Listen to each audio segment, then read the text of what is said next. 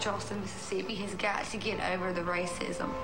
There's some hard-headed people in this town. I'm not just saying whites or blacks. I'm saying a little bit of both. My first reaction to her was like, she's white. My parents gonna freak out. I can't get a job in some places in town because I have black friends.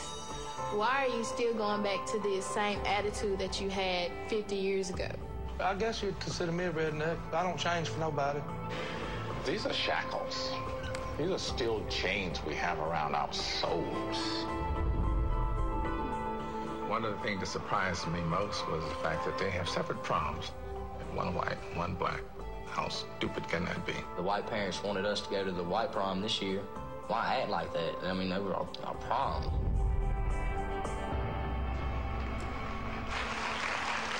So I have this proposal. You don't want to have a prom instead of two or three? I'll pay for it. Deal? What's our limit? What's your limit? Two hundred dollars. There's a chance for you to make a change, why not take it? Our town is changing a little part of the world right now. Why would you want to have a prom separate? They stupid. I don't see what everybody's problem is. It's supposed to be equal. I think we might have a little problem. I just learned to love people for who they are and not for the color of their skin. If it's left up to the kids, it's gonna be fine. I want y'all to understand. Y'all making history.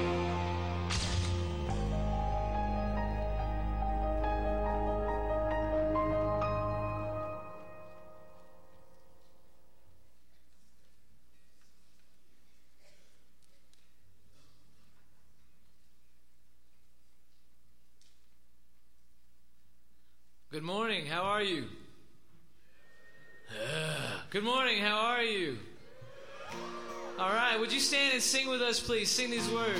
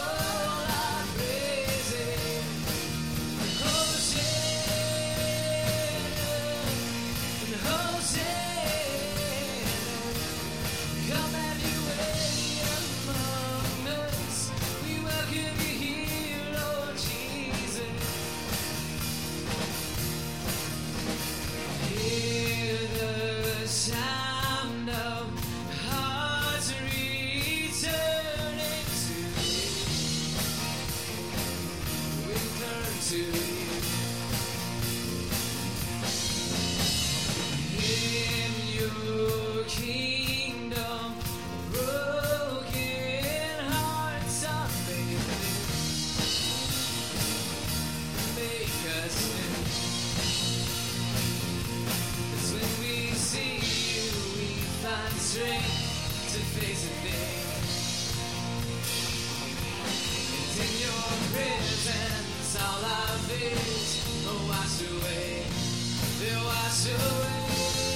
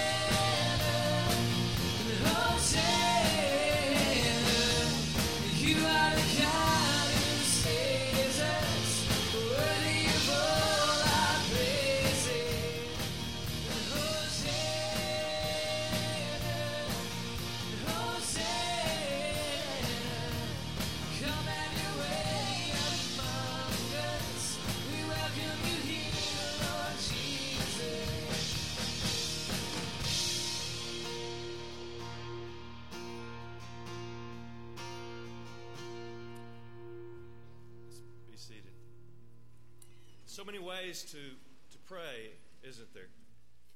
Uh, we can sing. We can talk to God as we would a friend, and we're invited to do that just as we would our best friend. Scripture says sometimes we don't really know what to pray, so our the deepest longings in our soul are finding their way to God. Sometimes it's just the hungers in our heart that pray for us, and we pray in silence. Sometimes we borrow the words of others. We certainly do that as we pray the scriptures, as we read Psalms in particular, or as we use prayers from the church or other Christians.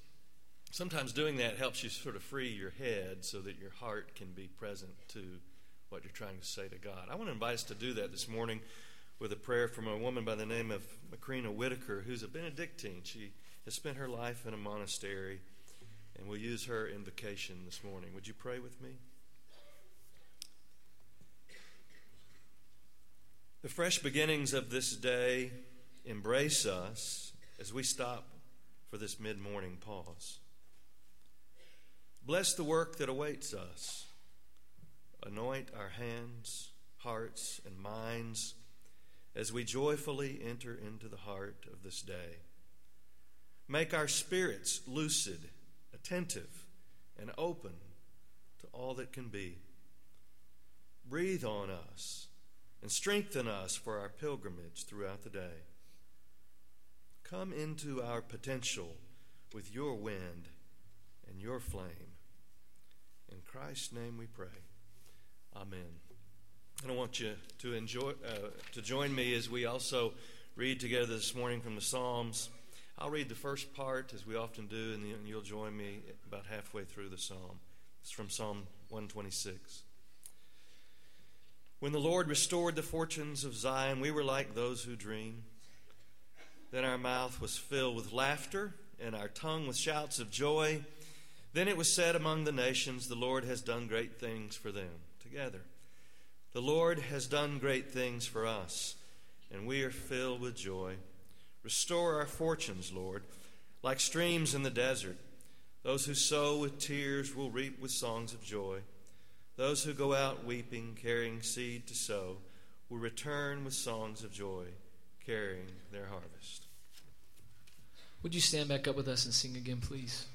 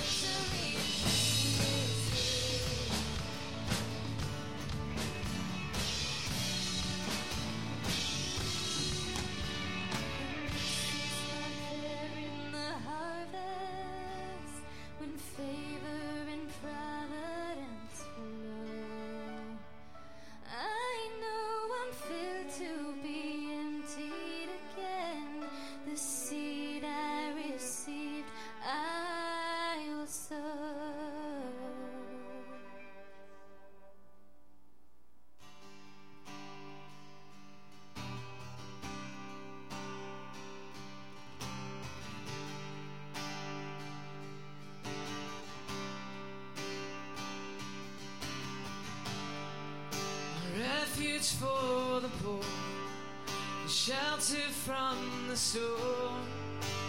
This is our God.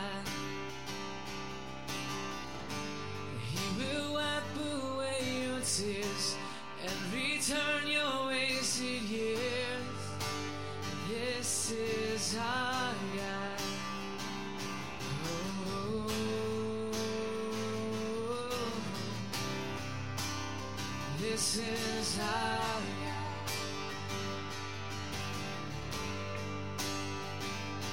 oh,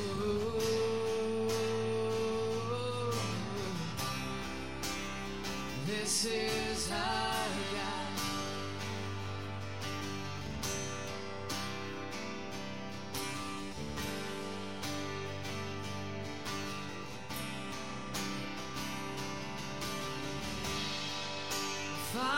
to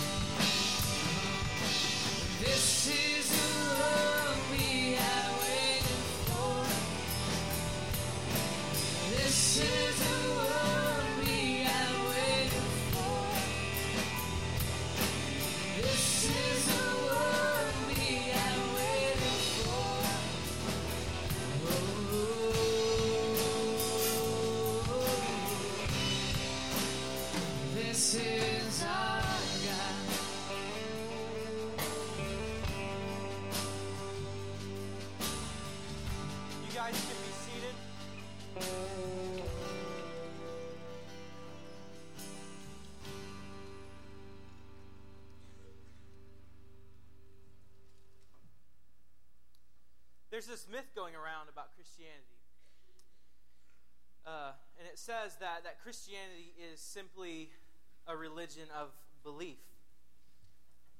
That it's really just about knowing the right stuff, and it's about believing the right things about Jesus, about God, about heaven, about, about sin, about ourselves. It's about mentally agreeing to that which has been deemed orthodox by the people that we think get to tell us those kinds of things. You know, we read the books, we listen to the sermons, we uh, sing the songs, we go to the certain church because, you know, we want to know what's right, what I should believe. And this myth, this myth, it says that it's, it's really about getting it right, about believing what's correct, about thinking things correctly. And we spend a whole lot of time, in fact, arguing about who, arguing about who is right and who is wrong. And we draw lines in the sand and we decide who's in or who's out. Uh, we focus a lot of our attention on the cognitive, on the mind, on the thinking of things, and on getting things right, like I said. And we declare our allegiances to a particular set of propositions. And it all becomes pretty divisive in the end, right? Because if being right is the standard, then there's a whole lot at stake. But I want to say to you this morning that there is a different kind of knowing that's possible, a different path that can be taken, a different way of seeing things. It moves beyond mere cognitive assertion and this propositional thinking that we're so used to. It's the sort of knowing that goes beyond the mind, it transcends the intellect it moves beyond our desire to be a master of ideas and to take control of our belief. This knowledge, it's direct, it's sensational, it's experiential. For example, we understand what wind is by feeling it blow in our face. We know what snow is like when we make a snowball or build a snowman or we watch snowflakes collect on our gloves. And we could probably all agree that the best way to experience the rain is to just go outside during a downpour and run around in it. As the water comes down our face and it drenches us and makes our clothes all soggy and wet, and we feel the coldness of it. We know other things in the same manner, right? Sadness, joy to, grief, confusion, doubt, happiness. And we know these things not from some textbook definition or reading some book like that or sitting through a lecture. We don't know these kinds of things through that. We know them by experience. Something very direct, something that reaches deep into our souls, where our gut is, where our affections and our desires reside. It's beyond the mind, it's, it's outside of the head, it goes above and beyond the intellect. It's deeper than that. I want you to hear this morning that you ought not give in to the myth that says that you are defined by what you believe. I want you to walk away this morning hear this and know this and experience this that what defines you is how you believe. What defines you is how you live, how you practice, how you believe in this Jesus, and how it affects the entirety of yourself and how you live in this world. That is what defines you not some set of ideas. So this morning, I want to invite you into an ancient practice called Lectio Divina, also divine reading or devotional reading. Uh, this kind of reading, it invites us into this kind of knowing that I've been talking about here for a moment. It's the kind of knowing for which Paul prays in Ephesians when he says this. He says, I pray that you, being rooted and established in love, may have power together with all the saints to grasp how wide, how long, how high, and how deep is the love of Christ, and to know this love that surpasses all knowledge, that you may be filled with the measure of the fullness of God. Love that surpasses all knowledge. It's beyond the mind, it transcends the intellect. You see, because the, the first 1500 years of church history was characterized by this practice of lectio divina. Because, you know, not many people could read back then. It wasn't a common thing for people to be literate. And then the, pe- the few people who could actually read, well, they didn't own books. They didn't have a Bible at home. They didn't have their own personal Bible to carry around. And so they were dependent upon the reading of the scriptures when they came together. And so they would come together and they would attend to the scriptures in this way with a heart bent towards hearing from God.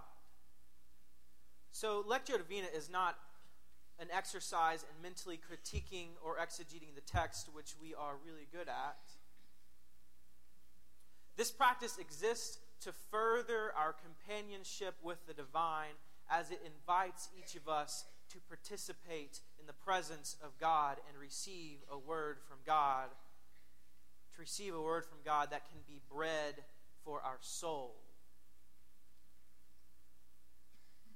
It's rooted in the assurance that every part of the biblical story, the letters, the parables, the gospels, the prophets, the historical narrative, that it is all inspired. And that it all can give voice to what God wants to say to each of us. So this morning, let us join together in this practice and let's begin by deliberately quieting ourselves and gathering ourselves and placing ourselves in the presence of God. Because you see, we're a naturally scattered people, we are tugged in every direction. So you'll need to take a moment to quiet yourselves, to offer yourself to God.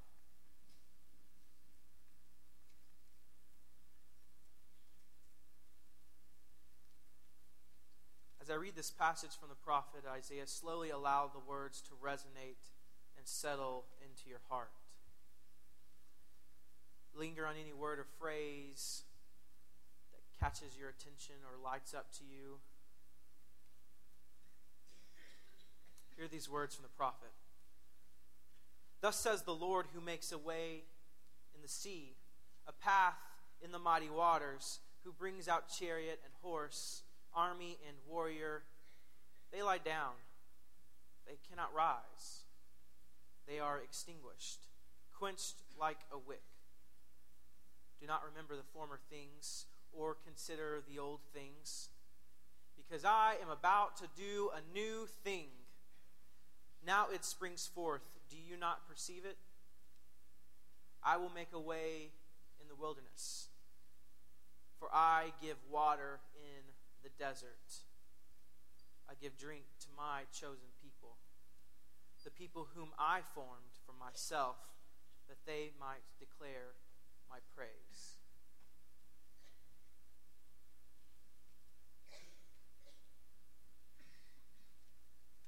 And now, as I read the passage again, listen to where it connects with your life right now in this moment. How does it speak to the deepest part of your soul yourself, listen.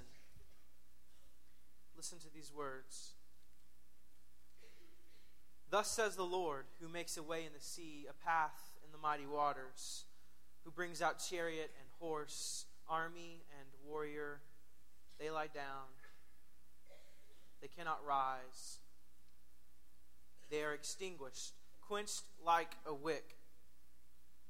Don't remember the former things or consider the old things.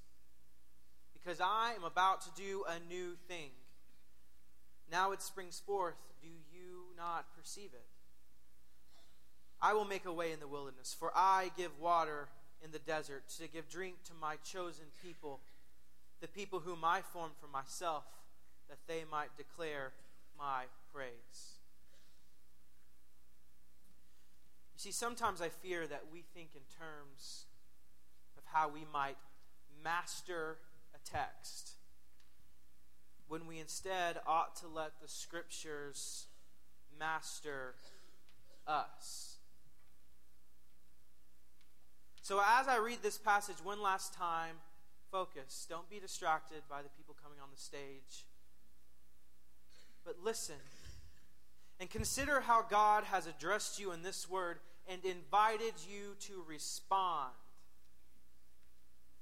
What might you take with you throughout the rest of your day to class, to the intramural field, to meetings, to your residence halls? Allow the scripture to lead you into a response of prayer. And as you respond to God's invitation to you, rest in his loving presence. Hear these words from the prophet Isaiah. Thus says the Lord, who makes a way in the sea, a path in the mighty waters, who brings out chariot and horse, army and warrior. They lie down, they can't rise, they are extinguished, quenched like a wick. Don't remember the former things or consider the old things. Because I am about to do a new thing. Now it springs forth. Do you not perceive it? For I will make a way in the wilderness, for I give water in the desert to give drink to my chosen people, the people whom I formed for myself, so that they might declare